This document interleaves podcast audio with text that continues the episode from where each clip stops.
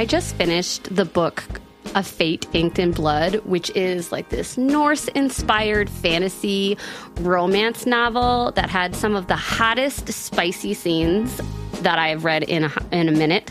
And I'm currently in between books. So if you are like me and you're looking for another fantasy world to devour, Dipsea has got you covered. You can dive into spicy enemies to lovers tales or embark on an epic romance between immortal fae and sworn foes.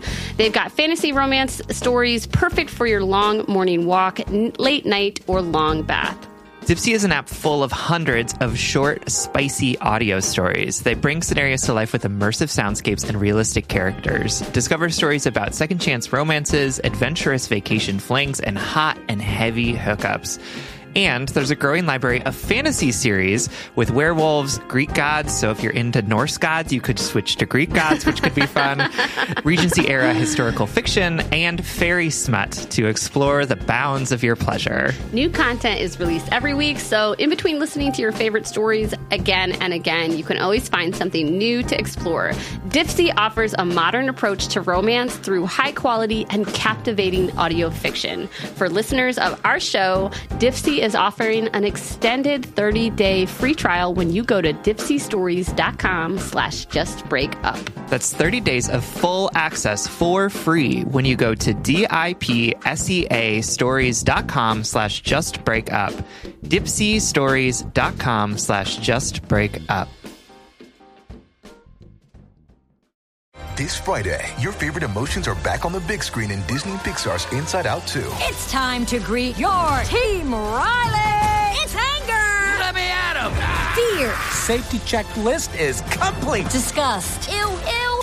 Sadness is in the house! Oh, no. Hello, I'm anxiety. I'm one of Riley's new emotions. Disney and Pixar's Inside Out 2. There's a part two? We're going! Rated PG. Parental guidance suggested. Only in theaters Friday. Get tickets now. Welcome to Just Break Up, the podcast about love, heartbreak, and all the relationship advice you don't want to hear. My name is Sierra DeMulder. And I'm Sam Blackwell. This week, we're going to tackle topics like when being supportive isn't enough, being accountable to your desires, and regaining our independence. I feel dragged already. those, those are rude. Normally, you're like, we talk about butt stuff, and, and I can giggle, but I'm just feeling a little raw. yeah, yeah, I know. Well, they're very meaty topics that Yeah, we're going to get meaty. into. Yes. But first, we just want to give you our Surgeon General's warning, which is that we are not allowed to do this. like, we should not be allowed to do this. Yeah. No, uh, we don't know what we're doing.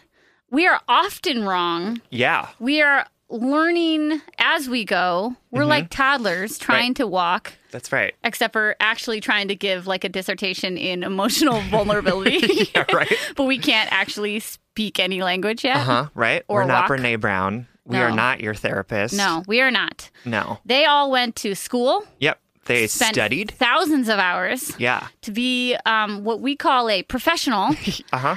Which is what we are not. which is all to say, please take our advice as you see fit. We are just offer here to offer Mm-hmm. our humble musings to hopefully shed some understanding and maybe some laughs on the incredibly rewarding but mostly confusing experience that is love. Welcome to episode 56, Samuel. 56. 56. Uh, okay, so our check in topic today is inspired by a small letter. A small letter. It is. It's a. It's a tiny little baby letter. The letter is from Broken Cupid, who's writing to us from California. And I'm going to really read it really fast. Yeah. Because it's so salacious mm-hmm. and dramatic. And I mean, Broken Cupid, you aren't being dramatic, but maybe maybe you should be. yeah, right. But- the me- circumstances surrounding you are very dramatic. Yeah, let me get into the letter really quickly. Okay, so Broken Cupid wrote, I have been dating this guy for two years and I've never met his family, not a single family member, and only met up with one of his friends. Is that bad? Is he hiding me? He has met all of my sisters and met my dad via FaceTime. I told him I want to meet his family, but he always makes excuses. Every time someone calls him while we are together, he says he's with a friend or with someone instead of saying he's with his girlfriend. Is he denying me all this time for two years? He started saying, also, he started saying love you instead of just I love you. Is there a difference? Should I be worried? So, okay. Uh huh. Broken Cupid, uh, absolutely, you should totally be worried. That is unacceptable. hmm You are definitely being hidden. For sure. I'm sorry. Yeah. I'm sorry to break this to you, but you know this. you know this. This is inside you already. This anxiety, anxiety is in you. And um, I'm not going to. Uh, I want to talk about the idea of being hidden in relationships on a greater, wider scale than just answering this one question. Yep. But um, Broken Cupid, pay attention because you deserve to be acknowledged and known by the people that love you. Mhm. So, yeah, being hidden in a relationship or secret relationships. Yes. How do you feel about them? I mean, it's not nice to hide people. No, it's not. but have you done it? Uh yes, but I'm also like a very private person, so Yes. it's not like I was like ashamed of the person. It was more so just like I don't like to I didn't want to tell my parents about a relationship until I knew it was going to like go somewhere. So like when Peter and I were dating, it took me like 6 months to tell my parents that I was dating someone, but it's mostly cuz I didn't want it's not that I was shame Yeah. like ashamed of Peter, like I thought he was really great, but I also like had introduced my parents to so many boyfriends Oh at that god, point that that, I was just like, yeah, can I not do this again? yeah, totally. I think where you and I are similar is that we um we're Gemini's and Uh-huh. we're really good at categorizing things or like Yeah. keeping things in their in their own little separate categories. Mhm. And I think that sometimes the early stages of dating can really blur those lines for us. So we'd rather like keep those lines very Yeah. s- harsh and stern. Where we do di- uh, differ differ from each other Mm-hmm. is that I have hidden people. like not maliciously, but isn't it always malicious? um, it was when I like was ashamed of who I was dating Mm-hmm. or was ashamed that I was dating again, you know, fresh out of a relationship. I didn't want my exes to know or my friends to know or so you know, like Sure, it was yeah. always like honestly, y'all, podcast family, I can tell you all the different extenuating circumstances in which I was shady in my dating life, but none of them are a justification for actually doing it. Yeah, no, definitely. It's kind of like when you look back on like your personal growth and you're like, "Oh yeah, I totally did that for these reasons, but I probably could have done better." you know? um, but you didn't do it for two years, right? No. Yeah. See, like that. I think, like, Never. I think that it's normal to be a little bit, um, like reticent Prote- with. protective of of yeah, of like I don't want to jinx this, or like I don't really know where this is going, so I don't really want to like talk about it that much. or people don't want to be defined by their dating history. Yeah, for like sure. I, I get really sensitive when people bring up people I used to date, but maybe that's just my pride The good thing that screaming you for its started life. This podcast where we talk about past relationships. yeah, yeah, all but you're not time. like dragging me. I drag you all the time. Yeah, yeah, but like they don't know who exactly we're talking about.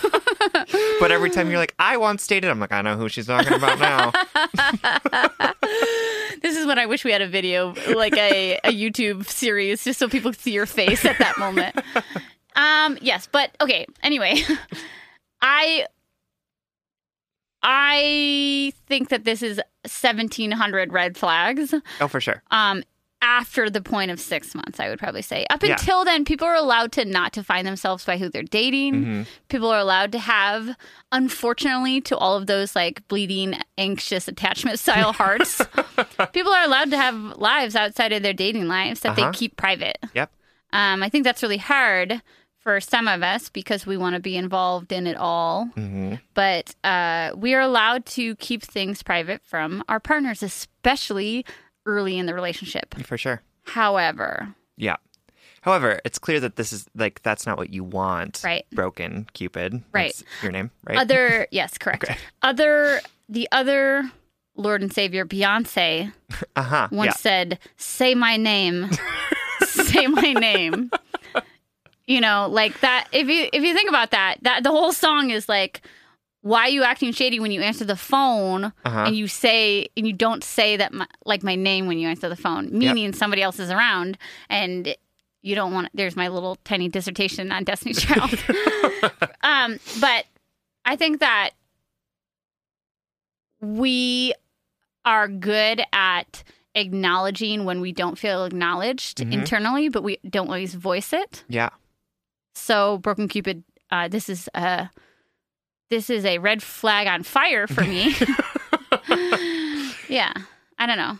Any more commentary on hiding in general? Because I think people, I think this happens more than we think Oh, for sure it does. for a couple different reasons. Yeah. One, let's volley. One, people don't, they're not ready to be in a relationship or they, or they want to date around. hmm Uh, or they are they don't actually see like a future in the relationship, and this is just like a fun thing that they're doing, Yeah. and they're completely leading you on. on the flip side, maybe they're not very close with their friends and family, Mm-hmm. and maybe like they feel better about them li- their lives with you. But that also sounds like a slimy lie that Yeah. that version two person would say. yes, and it's like, you know, family shit is weird, and it's like. You know, some maybe that person doesn't want to introduce you to the family because they are ashamed of their family, or because Right. like there's a lot of stuff there that they don't aren't ready to like unpack with you. But like the fact that you haven't even met as friends is weird. yeah, what do you do? I don't mean that as a shamey thing, but like Do you always just Netflix and chill? let's let's let's say a general question to all of the audience, which is if you feel like your relationship isn't getting enough sunlight, hmm and by that I mean you are not your your interaction with your partner is so one on one, and he takes you to the same restaurant all the time, Mhm. and he doesn't introduce you to his friends, and he has you in his phone under a different name. Throwback to like episode three or whatever. um, then I think that there is a conversation to be had about that you're allowed to take up space in your relationship. hmm Yeah, Yep. I don't And it's if- about like boundaries and expectations too. of course, of course. No one wants to be hidden. Ugh, and in the digital age, actually, this might be one of the only circumstances in which it's it's harder now to hide a relationship than it was Mm-hmm. in the 80s or Yeah. before that. Because it can show up all over the place. Yeah, do you remember like in. Oprah, they would occasionally be like, "My husband had a secret life across the country with four other women and a baby," Yeah. or more like four babies and another woman. The. Uh huh. Yeah, because social media didn't exist and like phone tracking didn't exist and Right. cell phones, you know, you could just be out in public and not people not know where you are. For sure. But according to Lifetime movies, it still happens all the time. We're going to come out with a Just Break Up book of advice, but we're also going to come up with a Just Break Up like romance novel yes. with a bunch of like super sexy scenes in it in which people are just like rubbing our feet while we read a nice book, you know, sensual. Perfect. I'm so into that idea. All right. Um, I'm not sure what else to say about hiding. If any Mm-hmm. of you have any uh, salacious, traumatizing stories about being hidden in a relationship, Yeah, hit us up us in know. the DMs. We will share it with, anonymously with your consent. Have you ever been hidden? Oh yeah, I should have asked you that. Yeah. Honestly, not that I have no, that that I know of, Uh huh. but uh, I was a I don't want to say side piece, but like a casual relationship that Mm. was happening that maybe people didn't know about. I- Mhm. I don't know, but not not in the degree that we're talking about here, where where it's like you are dating somebody and nobody knows that you're dating. I guess. Yeah. Long term I don't think that's ever happened to me. to you, yeah, No. yeah. And we're over here like I guess not that I know of. You're right. Like it totally could now that I think about it. How many times have I been hidden? Yeah, let me let me let me restate my statement. If you have hidden either of us, Yeah. send us a DM. All right, let's get into our letters. All right. Our very first letter comes to us from Sad in the Swamp, who is writing to oh. us from somewhere over the rainbow. Get a little creative there. Hi, my partner and I have been together for around 10 months and are in a monogamous relationship. We met while out dancing, and she's brought some serious joy into my life over the time we've been together. We met while she was in CRNA school and still is. She has a year left. CR- CRNA school is insanely demanding and time consuming for those who don't know. It's super intense and very dog eat dog. Because of this, I cook all of our meals for both of us. I do her grocery shopping. I check on her cat while she's away. I check her assignments for grammar before she submits them, etc. For the last seven months of the 10 we've known each other slash been together, we've been long distance because she's doing the clinical rotations in other cities. I've gone and visited her, her a couple times in those other cities, but it's hard because I have a couple pets of my own that I don't like to leave for long periods of time because it can get pricey she went, is in town on weekends and but when she's in town she has to study go to class or do other school related things often. We occasionally get to have a date night but usually it's just us sitting in her apartment while she's working and i'm there maybe reading a book or breathing in the same air she says she's too busy to cook for us, grocery shop, etc., and she gives me all the time she can, which may be true, but it's starting to feel like it's just not enough. She does sweet thing, sweet and caring things sometimes, but I still feel like I might need more to be truly happy. It's been tough because we have been feeling really distant lately, and I told her last weekend that I often feel like an afterthought or taken for granted, which I've expressed previously. She keeps saying it's all temporary and that she just needs me to be supportive, but I feel like that's all I'm being, and I feel drained because I'm not getting any of that back. I told her I'm concerned because it feels like now she's going to have even less time for quality time together, or in general, have a symbiotic relationship. And she told me she just needs me to be supportive. I told her I wonder if she has the capacity to actually be in a relationship right now because I also have some needs that feel like they're consistently on the back burner. I told her that a relationship is supposed to be more equal and that I understand she's got a lot going on, but that she just can't check out of being a girlfriend when things get hard or complicated or busy. I myself work a full time job, am on the board of a director for several orgs, am a dog slash cat mom, and have a side hustle project, but still make time. She re- just reiterated that she needs me to stop being so selfish and be supportive, and that she feels like she's having to use so much emotional bandwidth on us when she needs to be focused on school. I told her the last couple weeks I haven't been feeling much as her girlfriend, as I have her legal counsel educational advisor, and designated driver. Am I wrong here? Am I just not supposed to be, excuse me, am, am I just not supportive enough? Am I selfish for wanting to be more of an equal partnership? Or is it okay that I feel like this isn't healthy and is draining? Am I selfish if we end things when she clearly needs a support system the most right now? Does that make me bad or a selfish person? My biggest fear is to be selfish. She keeps mentioning that when school is over, it will all be different, but the end feels so far away and it's a lot to put up with and all I've ever really known from her. I'm worried that the bright, fun person she claims to be, and I've gotten snippets of, may not actually come out in full swing because after school is boards and then, of course, settling into her new career. I feel like I'm holding on for a promise of how fun and carefree and caring she may be in the future, but now, the now is really tough and lacking. I'm so torn because I care about her so much and want to see her happy and succeed, but I don't know if she's in the place to be the kind of girlfriend I need right now.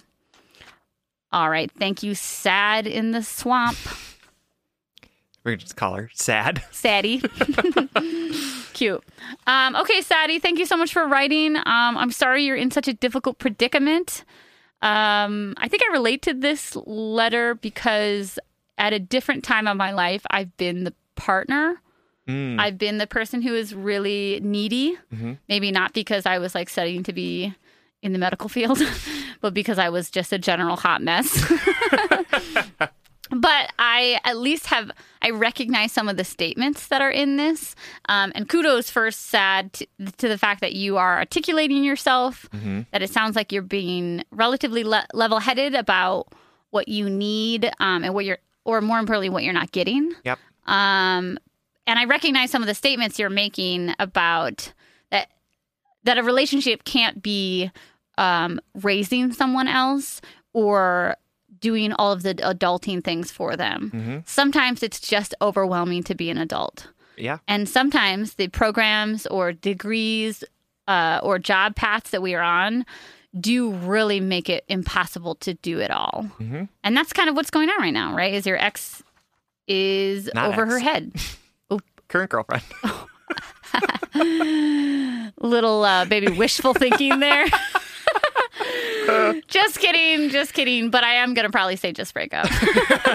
it is the name of the podcast. Right. I'm not gonna say that. I'm gonna just say I'm gonna I'm gonna validate your needs and tell you you're not being selfish, no, you're not. not even a little. And uh, it's okay to ask for what you want in a relationship. Mhm. I I am gonna humanize and empathize with your girlfriend, Yeah. not ex, Current girlfriend. Yep. uh, because it's hard to be an adult. It's hard to it's hard to eat healthy meals and raise a cat and pay your bills and study for all of this stuff and pass your classes, et cetera, Mm-hmm. Sure. et cetera. A- it seems to be a very busy time in her life. Right. Right. And that's legit. Um, but I believe that in relationships, imbalance is actually pretty common. Mhm. There are always places to give and take. There are always strengths that you have that your partner doesn't, and vice versa. Yep. There are always busier times or more stressful times for one than the other, and you and you ebb and flow and you grow together. But it's not imbalance is common, but it's not always healthy. Mm-hmm. And this this this seems a little unhealthy or unsustainable to me at this point. for sure. Yep. Yeah, my fear for you, Sad, is that you are so afraid of being selfish that you are completely erasing yourself. Mm-hmm. Um, and I think, you know, I think that in relationships, it is good when your partner is going through times of stress to like step up a little bit more and like take on a little bit more and be more supportive. And that is, you know, part of what life is, right? Sometimes our partners need us more and sometimes they don't. But the fact that you uh, seem to be giving everything that you have and and making choices that you are not necessarily super comfortable with uh, because you are trying to support your girlfriend in this and not only that but she is still looking at it and saying that's not enough like you are asking for too much by just saying that you feel like you are Right. giving too much um like that's a really big issue for me Right. i can totally understand you know if you're dating someone that's in a program like this and they are busy all the time and it's like well you know it's great to step up. It absolutely is. But i'm afraid that your fear of being selfish is making it uh, hard for you to see that she is actually being very selfish in this situation.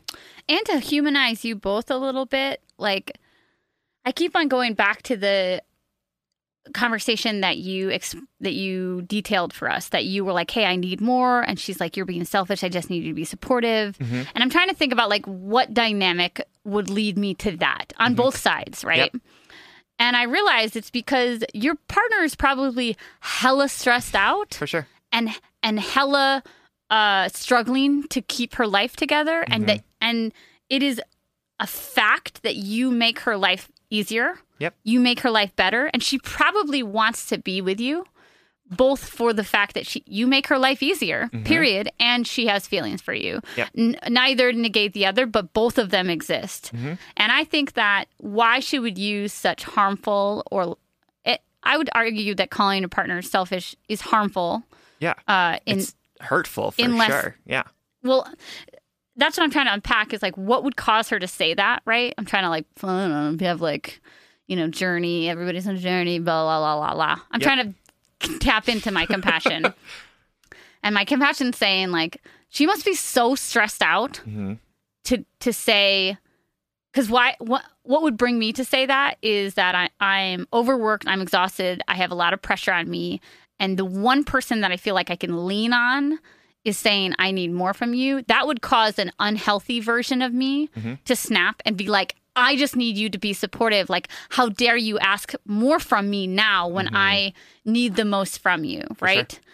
And I'm only saying that to like, I don't know, paint a clearer picture that it is so obvious to me, sad, that your partner cannot love you well right now. Yeah. It doesn't mean they don't have love for you. It doesn't mean they they aren't trying their damnedest. They're mm-hmm. probably trying really hard. But when we are stressed out and we are un- imbalanced and unhealthy because of whatever it is, whether it be mental health or past traumas or triggers or or school programs or work stress, when we're imbalanced, then we tend to take it out on the people who we are the closest to, the most comfortable with.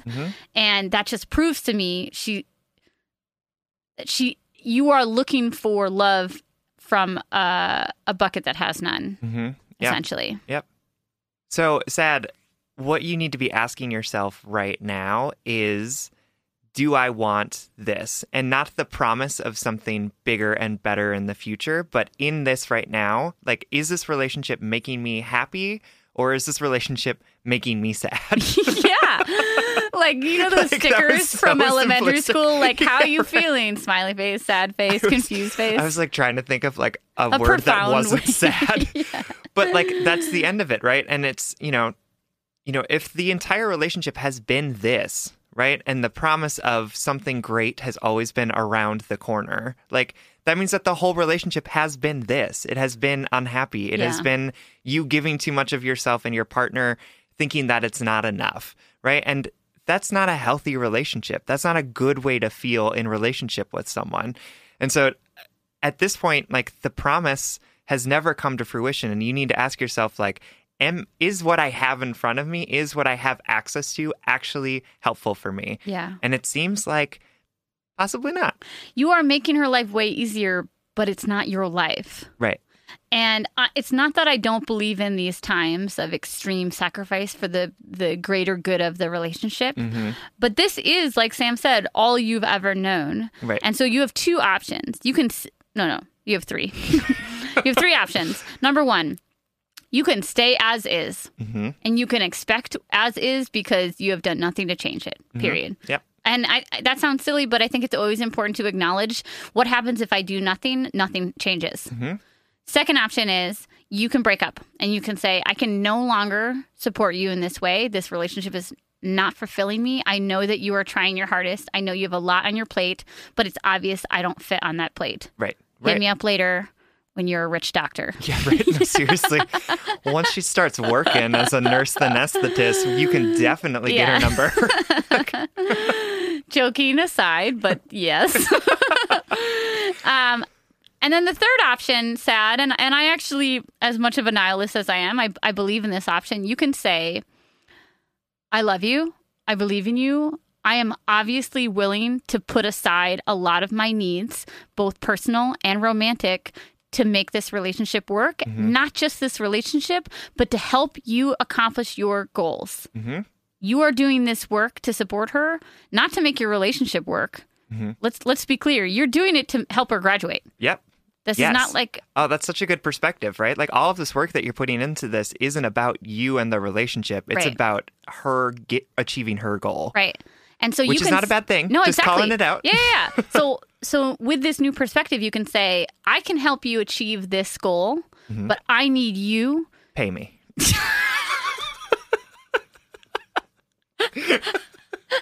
End of episode. Done. Best advice we're ever gonna give. Make more money. Listen, your time and your emotional support are I know worth money. exactly. okay, so until let me finish this thought. So you can you say, listen, I'm helping you accomplish this goal because I love you and I believe in your future and I want to support you with your non-romantic goal, which is to to be rich in the medical field. Uh-huh. but I need X, Y, and Z in return, and you need to be very clear on what you're willing to offer versus what she's asking for because I don't know how much of this you're doing without her actual specific request. Yeah. And so be like, okay, I can do X, Y, and Z, but in return, I'd like one date night every two weeks mm-hmm. or something like that. Like it has Yep. to be tangible, and you can and you can even say, sad, you can say, please don't call me selfish. I'm doing the best that I can to support you during this very stressful time, mm-hmm. and I know, sweetie, you're doing the best you can too. Yep. But if we can take the blame out of it, Right. if we take the blame out of this situation, maybe, just fucking maybe, we can make it out of this relationship together. For sure. And I think that that's that's absolutely the thing to do. It sounds like there's a lot of blame being cast on both sides of this relationship Totally. around like who's being more selfish and who is asking for more. And it's, you know, like objectively it's clear to me and Sierra that you are like giving more than you're Right. getting. But I, I meant what I said before of like I needed to I needed to get into her head and be like, well, what would make me say that? Yep. And it, it would be when I'm really stressed out, I'm working sure. 60 hours a week, I can't ever do anything right, and then my partner, the one person that I can quote unquote lean on or clock out around, Right. needs more from me. I would be like, oh my god, like, For sure. what do you want from me? Yeah. And that, but that is me being um imbalanced Yep. and unhealthy to both me and and that partner. Yeah, for sure. I get it. Like after my dad died, it was like anytime anyone asked me for something, I'd be like, "D- you know my dad just died, right? I was gonna say, uh, I have no dead. capacity to Yeah. be anything but Can you hand me right that now. salt shaker? Uh, excuse me. we're we're at that point in grief where we can make jokes about it, guys. It's okay. We're okay. um, but it is true that like uh, that you know she is trying the best that she but can. But that's a, I'm sorry to go back to your father, but that's a perfect example, right? Like Yeah. in that time, you were so stressed and so traumatized that Mm-hmm. you you could not respond Yep. with the love and compassion that people deserve, right? Does that make you a bad person? Mm-hmm. No. you were responding to the extreme circumstances around you. And sad, it sounds like your girlfriend is hella stressed out and is taking it out on you. Does that make it okay? No. Mm-hmm. No. Does that make her a bad person? Not necessarily. No. It's just a matter of what do you want? Yep. What do you want from her? Yep.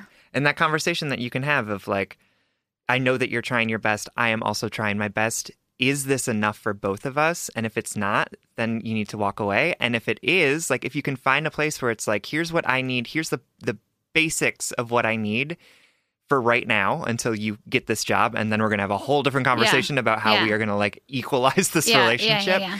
But for like, but for right now, this is what I need. And if she's unable to deliver that, then at least you know that you will have asked for what you need and that you can feel good about walking away from the relationship because she's just not able or Yeah. willing to give you even the basics of Yeah. what you are asking for. The- honestly, the last thing I'm going to say is like, if she can't show up for that conversation, it's over. Yeah, like no. if, if if it is an immediate defense thing that you and you bring it to her calmly and succinctly and respectfully compassion and, with compassion, yep, and, and she empathy. says she is like, I can't believe you're asking for more from me. Then you can say it's obvious you can't give it to me. I love you. Good luck. Yep, yep. Man, I wish I was this good at breaking up with people in real life. Let me just own that for a second, y'all. Like, Yeah. Sam and I, this is not how we live our lives.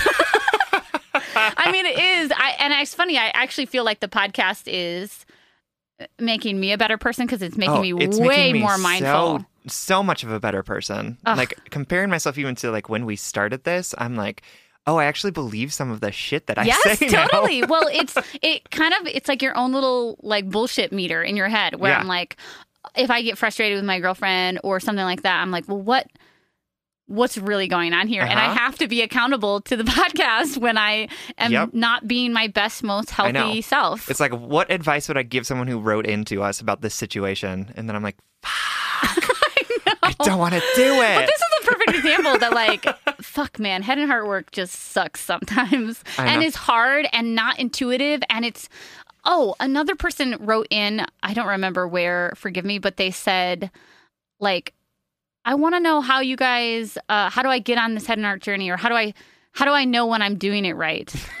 I know, and I was like, oh. I don't even know if I'm doing it. Like I still make Yeah. major mistakes in my life, y'all. Like For sure. we still really struggle because being a human is really hard. Yep. And communicating your feelings is really hard. Yep. Anyway, sad. Thank you for writing. Thank you for writing. We love you so much. Good luck. Let us know how it goes. Yes. Hey friends, did you know that most Americans think that they spend about $62 per month on subscriptions? But get this, the real number is actually closer to $300. That's literally thousands of dollars a year, half of which we've probably forgotten about. Thankfully, there's Rocket Money, and Rocket Money finds subscriptions that you forget about and that can help you cancel the ones that you don't want anymore. I did like a mental tally before we started recording of like how many subs- how much money I actually pay on subscriptions every month, and I would have told you like I don't know, 50 bucks. And after like 30 seconds, it was like into the hundreds. So it's really great that Rocket Money exists to help you manage those unwanted subscriptions. That's right. Rocket Money is a personal finance app that helps you find and cancel your unwanted subscriptions, monitors your spending, and helps lower your bills so you can grow your savings. With Rocket Money, I have full control over my subscriptions and a clear view of my expenses. I can see all of my subscriptions in one place, and if I see something I don't want, Rocket Money can help me cancel it within a few taps. I love how the dashboard shows me the monthly spending as compared to last month, so I can drag myself, you know, once a month. Uh, and I can clearly see all of my spending habits. Plus, they'll help me create a custom budget and keep my spending on track. Rocket Money will even try to negotiate lower bills for you by up to 20%. All you have to do is submit a picture of your bill, and Rocket Money takes care of the rest. They'll deal with customer service for you. Rocket Money has over 5 million users and has saved a total of $500 million in canceled subscriptions, saving members up to $740 a year when using all of the app's features. Stop wasting money on things you don't use. Cancel your unwanted subscriptions by going to rocketmoney.com slash justbreakup. That's rocketmoney.com slash justbreakup. Rocketmoney.com slash justbreakup. All right, our next letter comes from Mark, who is writing from the United Kingdom. Hi, guys. I recently discovered your delightful podcast and I've binged it. You do amazing work and you're both wonderful human beings. I fully expect some tough love or a shaking of my shoulders. I've analyzed this over and over, and while I feel confident in my feelings, I wonder if there's a little internalized male privilege going on, hmm. or maybe I'm just a lost cause. Who knows? Well, hopefully you guys do. yeah, right. no promises, Mark. That's cute. I'm in my early 30s. I've had a string of relationships, some lasting years, including one marriage, but every one had left me feeling deeply unfulfilled, and it's taken me a long time to realize this. I've never I've never felt love return to the same extent I have given. This, of course, is just my perception, and I should point out that I have chronic self-esteem issues. Last year, however, after a bit of close after a bit of close to a year of mar- of a marriage breakdown, I met somebody on Tinder, a cis woman. We hit it off and planned a second date before the first one had even taken place. The first date itself was something really special. We met in a pub during a day of heavy snowfall. The chemistry was undeniable for us both, and we spent hours bonding over our passion for feminism and our love of books. Oh my time out though. Seasonal based chemistry or like or uh weather based chemistry. Uh-huh. You know, like oh fall crisp, lovely, or like Yeah. snow. Yeah. Oh, Oh, we're inside, safe from the snowstorm. Oh, right. I want to kiss you in the snow. I know. Oh god, I'm such a sucker for it. We walked in the snow. god damn it, it's ruined. we walked in the snow and hugged, but I was a little too nervous to kiss her anywhere but her cheek. The second date followed, somehow even better than the first, and we ended up going back to hers when where she cried while we were in bed, telling me that she felt really safe and happy. More dates followed, and I very quickly found I have I was having the most fulfilling relationship I had ever had. I felt seen, valued, and despite the short period of time, I felt loved. She often said I spoke to her and treated her in the ways that she'd always wanted in a partner, and she often repeated conversations with her friends in which she gushed about me. After a month, I'd realized that I'd fallen in love, and during an unguarded moment, I told her how I was feeling. Her face dropped, she grew sullen, and said, We're in different places, aren't we? After we spoke for a while, she mused whether she should whether we should break up as she did not want to be unfair to me. But when I suggested she may be having she may be feeling the same, she smiled and admitted that she was feeling the beginnings. However, over the next few weeks she became withdrawn and I blindly hung on to a relationship had that, that had begun to fall apart. The inevitable breakup was hard. She wanted to remain friends, and I would unfairly negotiate as to how and why she should try again. After a few weeks apart, we decided to go on a romantic away that we uh, that we'd already booked because that's a really good idea, right? During the trip, Just she like general yeah, right. general podcast statement. You don't have to go on the the vacation that you booked No, when you were together and now you're apart. you don't have to go to that concert together. Uh-uh. You don't have to go to that baseball game. You don't have to go to your ex's new play. No, you do not have to do any of those things. You are not obligated. During the trip, she But I get it though. Like if I had no, tickets I right now, I'd be like, "Come on, you fucking Voldemort! like, let's go to the beach." talking about. Like we're such bullshitters because we'd never take any of this advice. We'd be like, "Oh, the Bahamas, great. Let's go, Satan." Seriously, be like, I spent a thousand dollars on that trip. Mark, we're just laughing at ourselves. yeah, not at you. During the trip, she encouraged me to act as her boyfriend again, and we had a highly charged and romantic time, followed by a huge argument on the drive home and crying into each other's arms before she left the car. She would then ignore any attempts I made to reach out, quite rightly, and then, in apparent weaker moments, would get in contact with me and engage conversation. We only spoke when she wanted to. This continued until we met for drinks some months later, and after seemingly flirting with each other, I suggested we try again. She got really mad and stormed off after saying some hurtful things. I'm ashamed to admit that I pretty much harassed her via text for a day or so until she blocked my number, and we've never spoken since. Hmm. This was all about 18 months ago. It took me a long time to even want to date again, and I've drifted in and out. I've processed this two and a half month relationship over a ton of therapy, self reflection, and conversations with friends. I now see behaviors in my ex that were red flags, such as her unusual habit of frequently lying about little things, and those and those around me pointed out that the relationship was very much on her terms, and I was running around after her. So it wasn't as great as I thought after all. The problem I have now is this Even though the connection may not have been genuine, I'm still trying to replicate that initial chemistry, whether it will be unconsciously or consciously. On one hand, I feel like this is all because I've simply discovered my love language, but now I know exactly what I need to feel fulfilled in a relationship. On the other hand, I worry that I may not be entirely over this ex, which only feels silly and unreasonable, but I honestly do believe that I am. Or worse, do I have unrealistic expectations or an unhealthy sense of entitlement? Thank you so much for reading.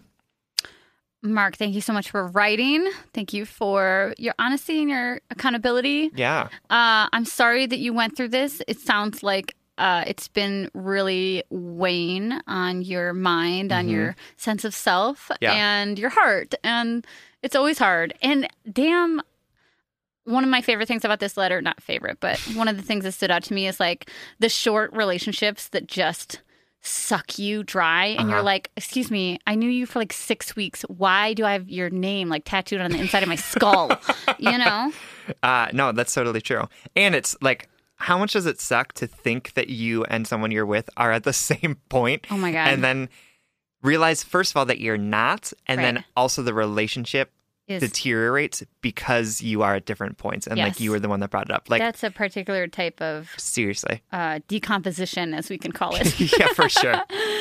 Um, I th- I want to say a blanket statement first, and and I'm interested if you agree or not, Sam. Um, it sounds like Mark, you are putting a lot of energy into analyzing this. hmm I don't want to say overthinking, Mhm. but my first like nurturing instinct is is to say like just deep breath.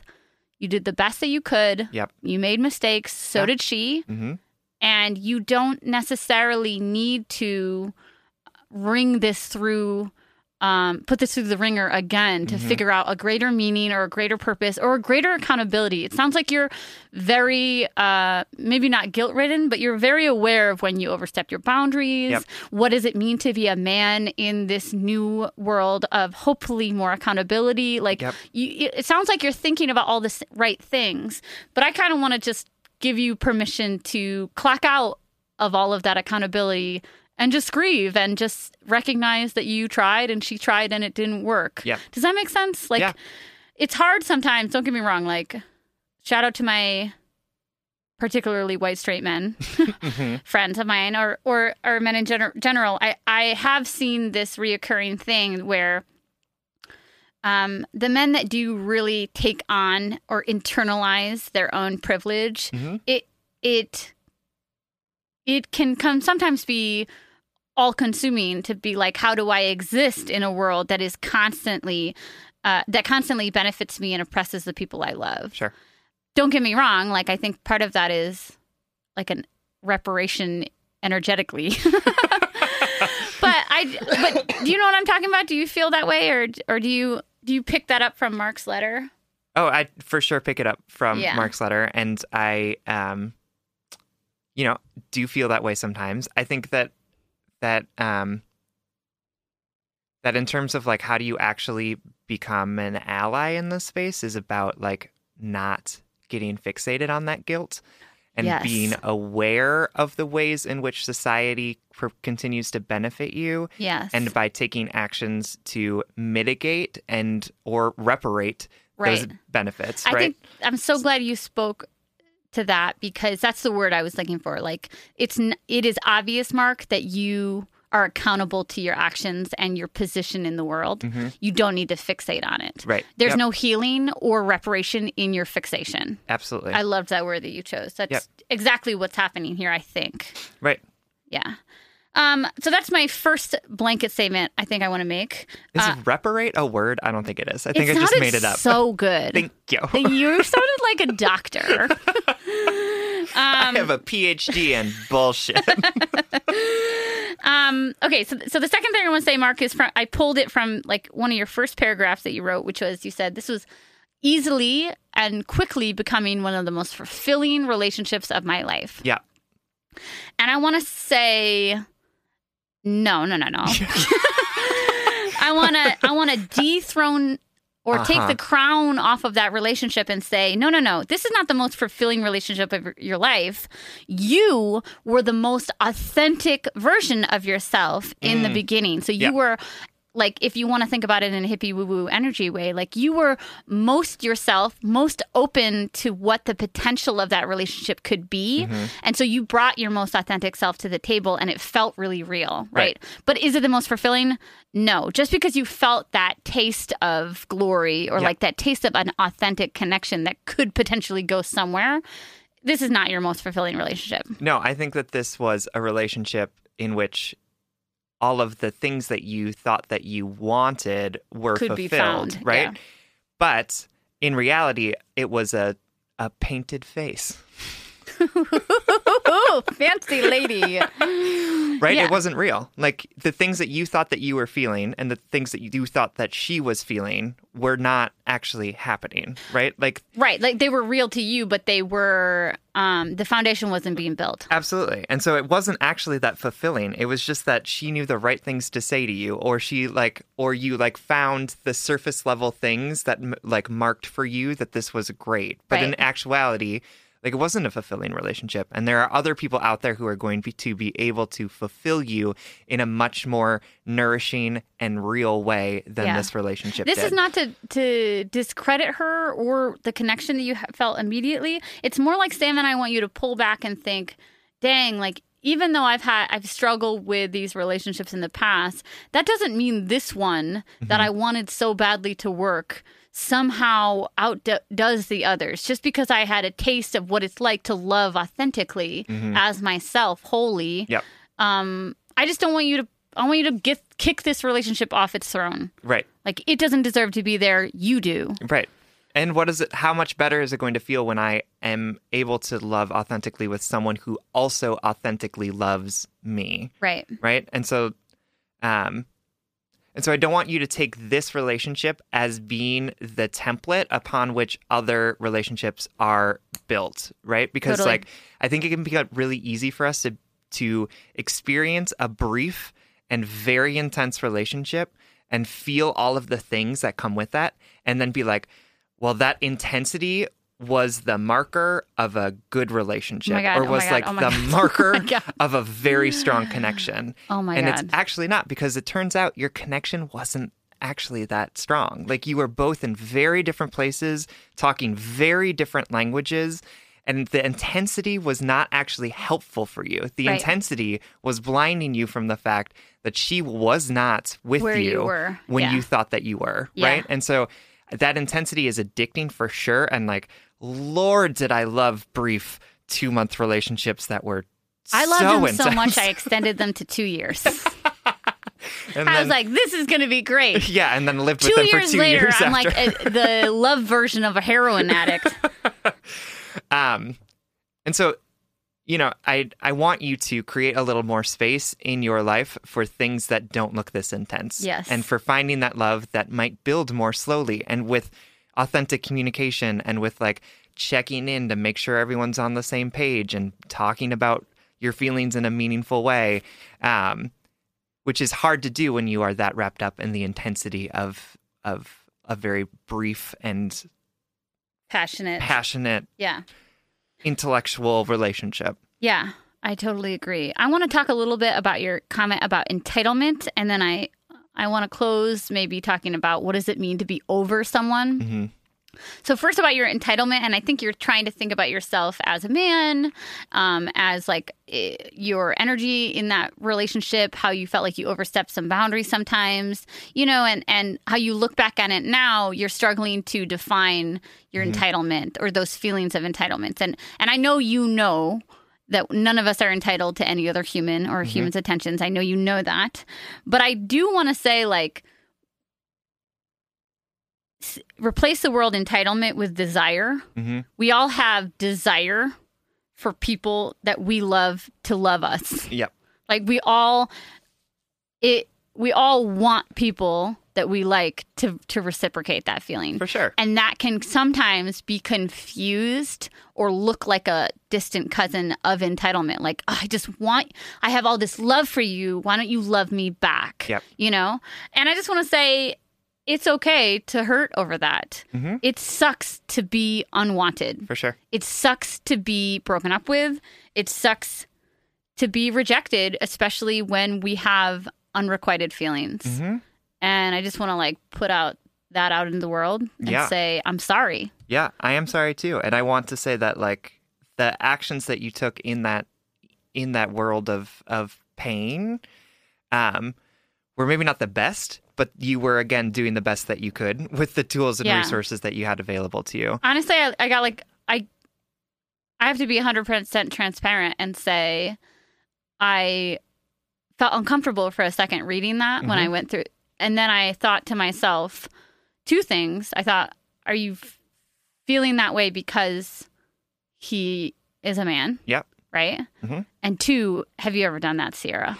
Right. And the fucking strong and loud answer is yes. I have definitely overstepped For sure. boundaries when it came to communication when relationships were broken down. And Right. that's nothing I'm proud of. And Mark, I just want to see you in this and say, like, we are allowed to do things that we um, regret Yep. and that we always make mistakes and we are humans we change and we grow and and we act out in our pain and that's not our most shining moment that but that doesn't deserve For sure. that doesn't mean we don't deserve redemption Yes, absolutely. But I also want to say that, you know, operating in the world as a cis straight white man, like we're also assuming he's white True. But uh you know, it is important that to recognize that the actions that you have have a different impact on people because of who you are. right And so the fact that you you know, continue to text her for days at a for days at a time has a different way of has a different impact on her than if it were Sierra because Sierra is a, a woman, right? I, I get what you're saying And so, like, it's about the awareness of that and recognizing the fact that it is up to you, Mark, to be a better person in that situation because of the impact that you can have on other people's lives. So, the fact that you are a man harassing a woman is really unacceptable and it is frightening and scary. And so, like, you need to be aware of that fact in the future. You know, absolutely can't go back and change it but it's important like showing up and being aware of your privilege is then taking that awareness and actually turning it into action Right. and recognizing the ways in which our the way that we move through the world as white men has an impact on people in ways that we don't intend it because of the privilege that we have been given Right. And I agree with all of that. I also I think there is several different sizes of umbrella statements we're making here, right? Mm-hmm. Like that umbrella just fits you and Mark. and then the next umbrella fits anybody who's been broken up with, which is black black black. yeah Put the phone down. Don't act out in pain because you'll regret it. Period. right yep And no shame to I mean, it's not even about shame. It's about I wish upon everyone accountability and forgiveness. Um, and Mark, the last thing I think I want to touch on is the idea of being over this person because that, that seems like another thing that you're sort of not fixating on, but like concerned. Like, what if I'm not over her, or am I, or what does it mean that I missed that that feeling that we had in the beginning? And I just want to like put it out into the universe, or particularly to my universe, Sam Blackwell, and say like, what what is over someone? Because I think I have an idea of what it is, but me, the bleeding heart, I can hear the wrong song and or like see somebody on social media because I uh, didn't block block block them or whatever it is, and and kind of or my brain can wander right like let me wander back to this person yeah uh, and even though I'm happy and healthy and moved on and in love, I can still sometimes feel those pangs of, dang, like, I think the simplest way to put it is, dang, that was the best we could do. Mhm. And that makes me sad to this day. yeah So, yeah, I don't know. What do you think being over means? I mean i don't think that it's like a um a like a checkpoint. Yeah, right? totally. like there's no point at which you're like oh i'm i'm completely over that person. I think that like we all bring experiences and memories into every part of our being right? And so it's hard to say like oh i i hate that person or like oh i don't think about that person or oh i don't remember that good time. Instead it's like how often does it happen, right? Like, and what what impact does it have on us? And I think it gets easier and easier over time to fondly remember good things about someone that you've lost. Yeah. Um, but I don't think that it ever stops happening. Yeah, I totally agree. Mark, we hope this gives you something to chew on, something to think about or return to when you are a little bit unsure of yourself. Thank you so much for writing. We love you. Thank you. All right, our last letter is from Hurting But Healing, who's writing to us from California. Hi, guys. I just wanted to say thank you so much. Like, you've kept me afloat this week, head above water, life jacket activated, because on Monday, my first serious relationship, a 10 month run, ended. I'm 27, so it was a big deal for me as I thought I was mature enough, emotionally aware enough to work through this beautiful, sometimes painful thing. I also live by the Warsan Shire quote, forgive me any errors, quote, I'm so in love with my alone. I'll only have you if you're sweeter than my solitude. So I thought this person, who was sweeter than my solitude, was my person. I hadn't felt this way about another person before, didn't experience certain things or feelings before this relationship. I actually thought I was asexual and aromantic uh, for some aromantic for some years. Literally, no one and nothing did it for me until I realized two years ago I'm bi, but just fucking picky AF with who I let into my space. So, this was very new. I was head over heels. Even with the emotional legwork he needed to do, I was game. I was ready for the long haul of figuring each other out and loving each other through it all. Long story short, the relationship was toxic. I was giving more than I got, and his baggage got the better of him. He, on top of it, was the one who broke it off. I wasn't able to do so. So, brownie points for him for doing what I couldn't, but also a terrible bitterness at myself is a factor. Whispers of being weak, of not being independent, the independent person I thought I was, invade my mind in the really dark times. Regardless, I was de- devastated, am devastated. I'm still trying to figure out this confusion slash bitterness at myself for being independent, self aware, and even seeing the warning signs, but loving him anyway. Not leaving even if I was being hurt badly. Everyone I love and trust telling me that this wasn't good, but going forward anyway because I thought I at least needed to try. Sad and hurt at myself for not being able to be the one to break it off, something I needed but couldn't give to my own health and heart the whiplash I feel after never really wanting a relationship before this person came around, being so in love with my alone for 27 years, the most content in my own space, loving nothing more than to starfish on my own queen bed, and now finding my bed empty, my empty alone time, the opposite of sweet. I miss him, even all with with all the bad. Be, but that's where this podcast comes in. You're helping me process the lonely, the sweet turned confusion, the comfort turned loss. So thank you over and over again. I deeply appreciate you both. All right, hurting but healing. We love you so much. We do. Um, I want to tackle this letter f- out the gates by bringing up an idea that I think will be empowering for many people because I think there's a very common thread in this letter, which is I wasn't strong enough to leave them. Mm-hmm. I know that a huge, a huge portion of our listeners will relate to that. Mm-hmm. I relate to that. I knew my relationship was bad. And even when I was being broken up with, I tried to save it because there was some sort of like weird, fucked up, sickly martyr in me Mm-hmm. that was like, no, no, no, we're going to make this work, or else all of this suffering doesn't have a reason. Like, if we don't get married, then why did I put up with all this shit? you know what I mean? Like, why did I overstep my boundaries and morals so often if this isn't going to work out? Yeah. And more importantly, to hurting but healing's point, like, I consider myself a very strong minded person. Mm-hmm. And, like, who am I if I can't leave somebody who's hurting me badly? For sure. And what I want to bring to the table is the idea that the idea the the concept of being quote strong enough or independent enough to do the right thing is fake. it's it's too black and white for how complicated and nuanced we are as humans. Yep. To say, well, I'm a strong, independent woman, so I'm always going to make the right choice for myself. For sure. That's a fucking super steep expectation to have of yourself. Absolutely. And and the reality is, hurting but healing.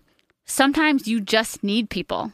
Hmm? Sometimes you just need people to help you. And even more so, sometimes you need someone to make the hard, right decision for you, hmm. even if that decision hurts you. Mm-hmm. I think back to my ex and I think, thank God he dumped me. Thank God I'm dumpable, uh-huh. right? Thank God he didn't love me enough to stay with me Yep. so that I could go on, heal my own damn self, Right. grow my own life, and and find a love that didn't make me work or hurt so much. For sure. Yeah, I mean, I think it's hard because I think that we have been taught by society that um, that we can control relationships, or that like we can understand relationships in a way in which we can always make the exact right decision at the right time, and that by either not participating in relationships, so like focusing on ourselves and like making sure that we are cool with ourselves and and um like that we love ourselves and we're strong and independent uh will somehow set us up to not get into a quagmire of a relationship but the reality is is that like awful relationships happen to everyone Right. right You could be a pro tennis player that you studied playing tennis your whole life, but you're going to fail a cooking class if it's your first one. and you could be you could watch tennis from the sidelines and know every detail about it and know exactly how the pros do it and know exactly how the angles work. Yeah right like and just like and know every fact in detail but then suddenly once you're on the court you realize that like sitting on the sideline has served you in some ways Yeah. but you don't know what it feels like to have a crowd watching you to be facing off against an opponent and being asked to serve the ball right? Like it's you know it's impossible to f- ever fully be prepared to enter a relationship Right. and know exactly what to do and exactly how to do it Right. and so it's important that we forgive ourselves for the mistakes that we make and also move through the world being like i don't actually know this thing Right. i don't know it and so first of all i have to be open to learning i also have to be cautious and aware of what's happening and i have to be okay with the fact that i'm gonna make mistakes and that people are going to hurt me eh, but that relationships and being in relationship with people is so worth it that i'm willing to make these mistakes and and put my heart out there and take these risks Right. Yeah. Just remember, too, that your heart has never experienced something like this. That doesn't take away the value of you, your time spent alone, your time spent prioritizing yourself and your independence.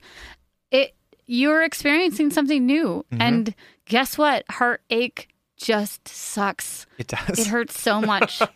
it hurts so much. And it and it hurts particularly I, I read it in all of the words that you chose to use that you created this life of safety and comfort and independence and fulfillment by yourself. And all of a sudden the schmuck comes along mm-hmm. fucks up your priorities and now you feel like a fool. Mm-hmm. But you're just not. You're not. And you can give this experience all of the power and and say you know what? I got my power taken away from me. Or you can say i put myself out there.